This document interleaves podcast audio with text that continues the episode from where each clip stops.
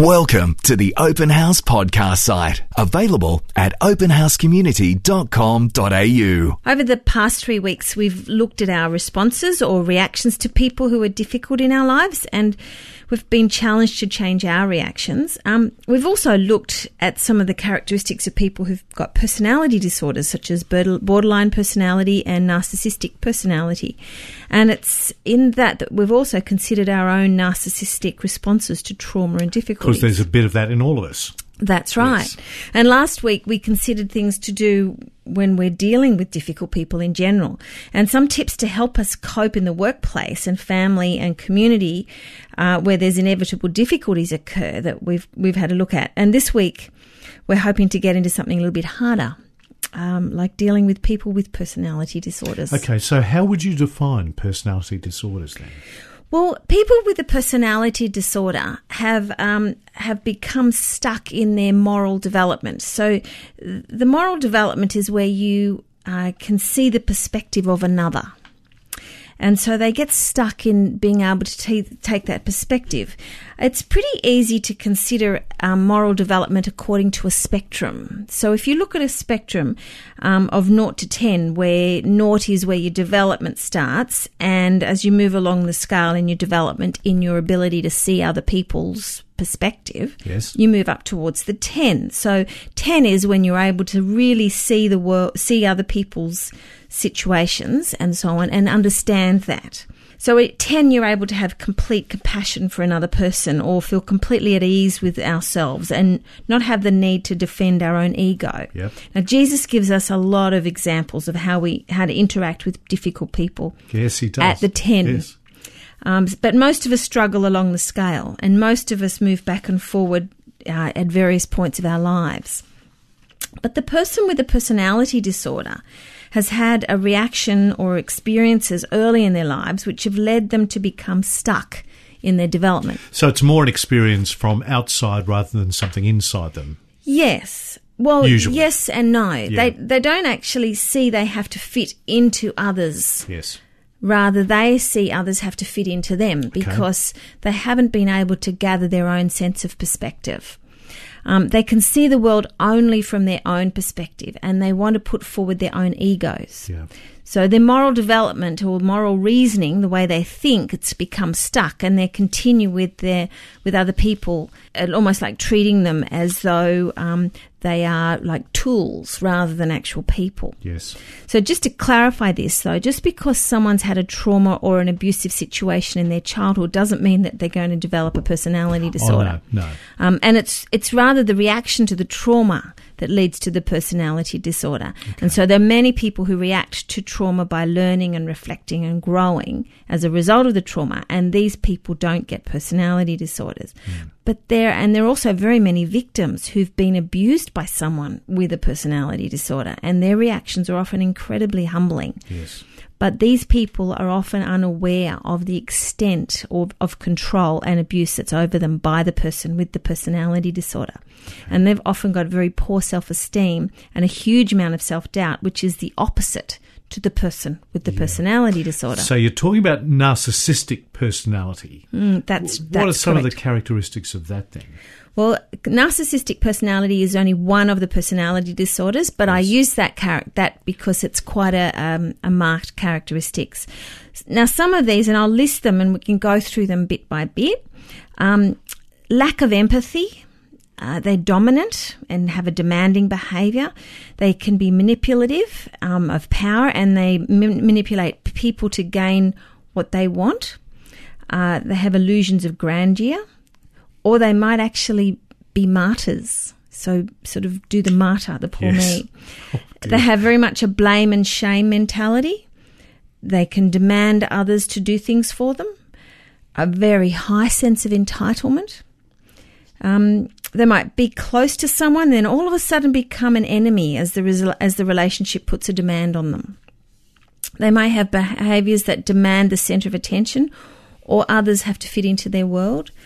They might be a bully to get what they want and they feel justified for this because they consider other people to be quite stupid. Um, they might actually have over the top revengeful reactions when they've been crossed in any way. Okay, so those are some of the characteristics. How do we cope with these so that almost we don't get abused or put down in the process? The first step in dealing with someone with a personality disorder is to work on yourself. Okay. Get some sense of your own purpose and your Yes. own meaning in your life. If you're dealing with someone with a narcissistic or um, borderline or sociopathic personality, it's very, very hard and eventually bring you down to be exhausted with a huge amount of self doubt. So you start to believe the blame and the shame that's been put on you, and you become used to the manipulation and you tiptoe around their demands. So when you notice you're absorbed by the demands, it's actually time then to go and get some help. Okay. Let's talk about some of the specifics then. Lack of empathy. Look, in order to deal with the narcissistic person who's actually, you actually need to think like them. Okay.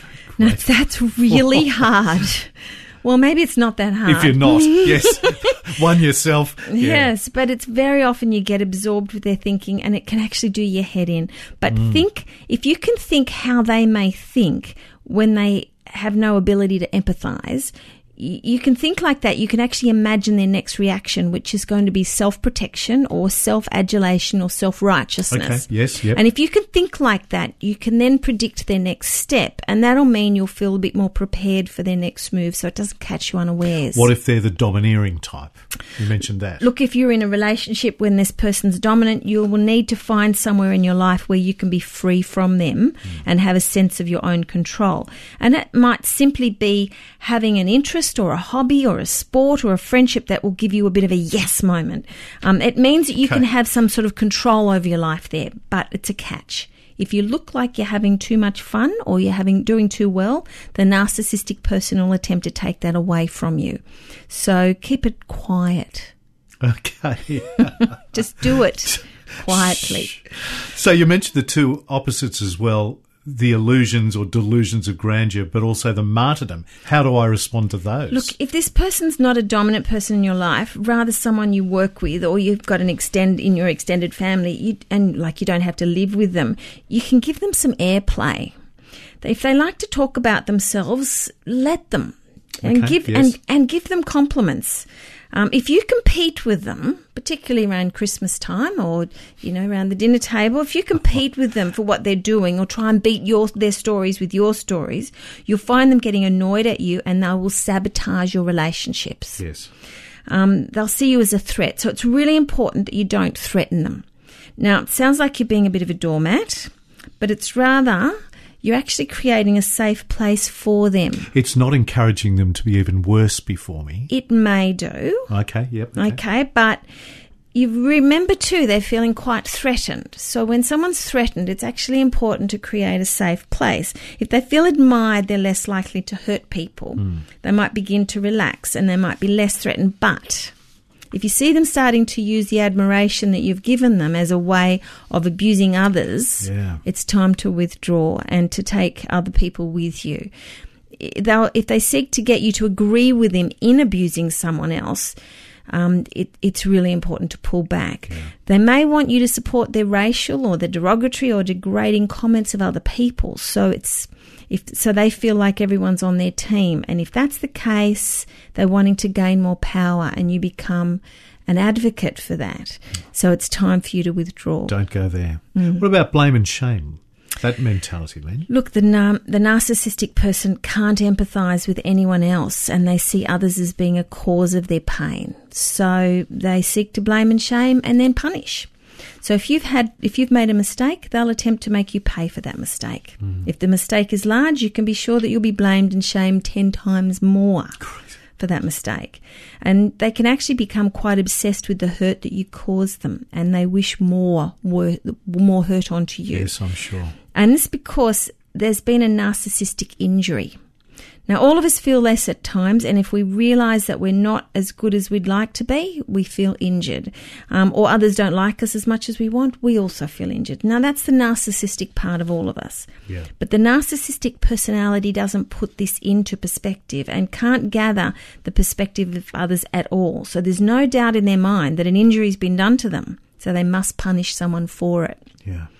And it becomes really hard. So the more you defend yourself or just justify yourself, the worse the punishment becomes. Now, often it means you just have to write it out. And to help you do that, this is time to gather the perspective of other people around you who know that you actually are a good person. And it's time like that that you need to withdraw and not react. Okay. So it's it's actually not helpful to fight.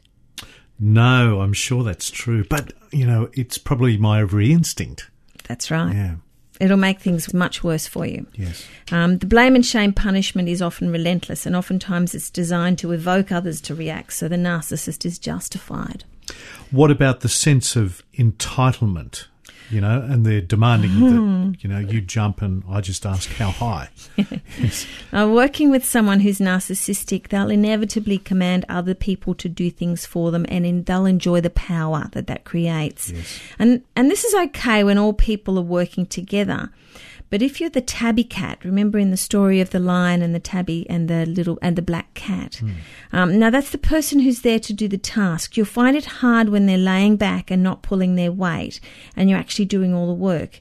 If that's the case, it's likely that you will always pick up more of the work for them, and or than them, and they'll actually take the glory for it. It's a really humbling experience, but if it means the job gets done and you avoid the conflict, it may actually be helpful. But I can hear lots of people saying, that's unfair. It's not fair. How do I cope with that? It's just not fair. That's just how it is. That's it. Full stop. yes. Okay.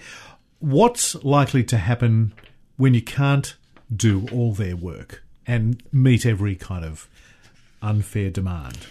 If you're working with a narcissistic person and they see you as not doing what they want for them, you will stop being useful. Yes. They'll either get someone else to do the job or they'll start to turn others around around you against you. Yeah. So my experience with helping people through this is to advise them to either get out and get another job if the behavior becomes a bullying and power situation. Because that's not legal as well. You No. know, there's that recourse, No. hopefully. But if they put their head down and become pleasant at work and do their tasks and gather their strengths away from work, they manage to probably cope with the situation. Yes. Um, sometimes our reactions to people like this are a potential for our own growth.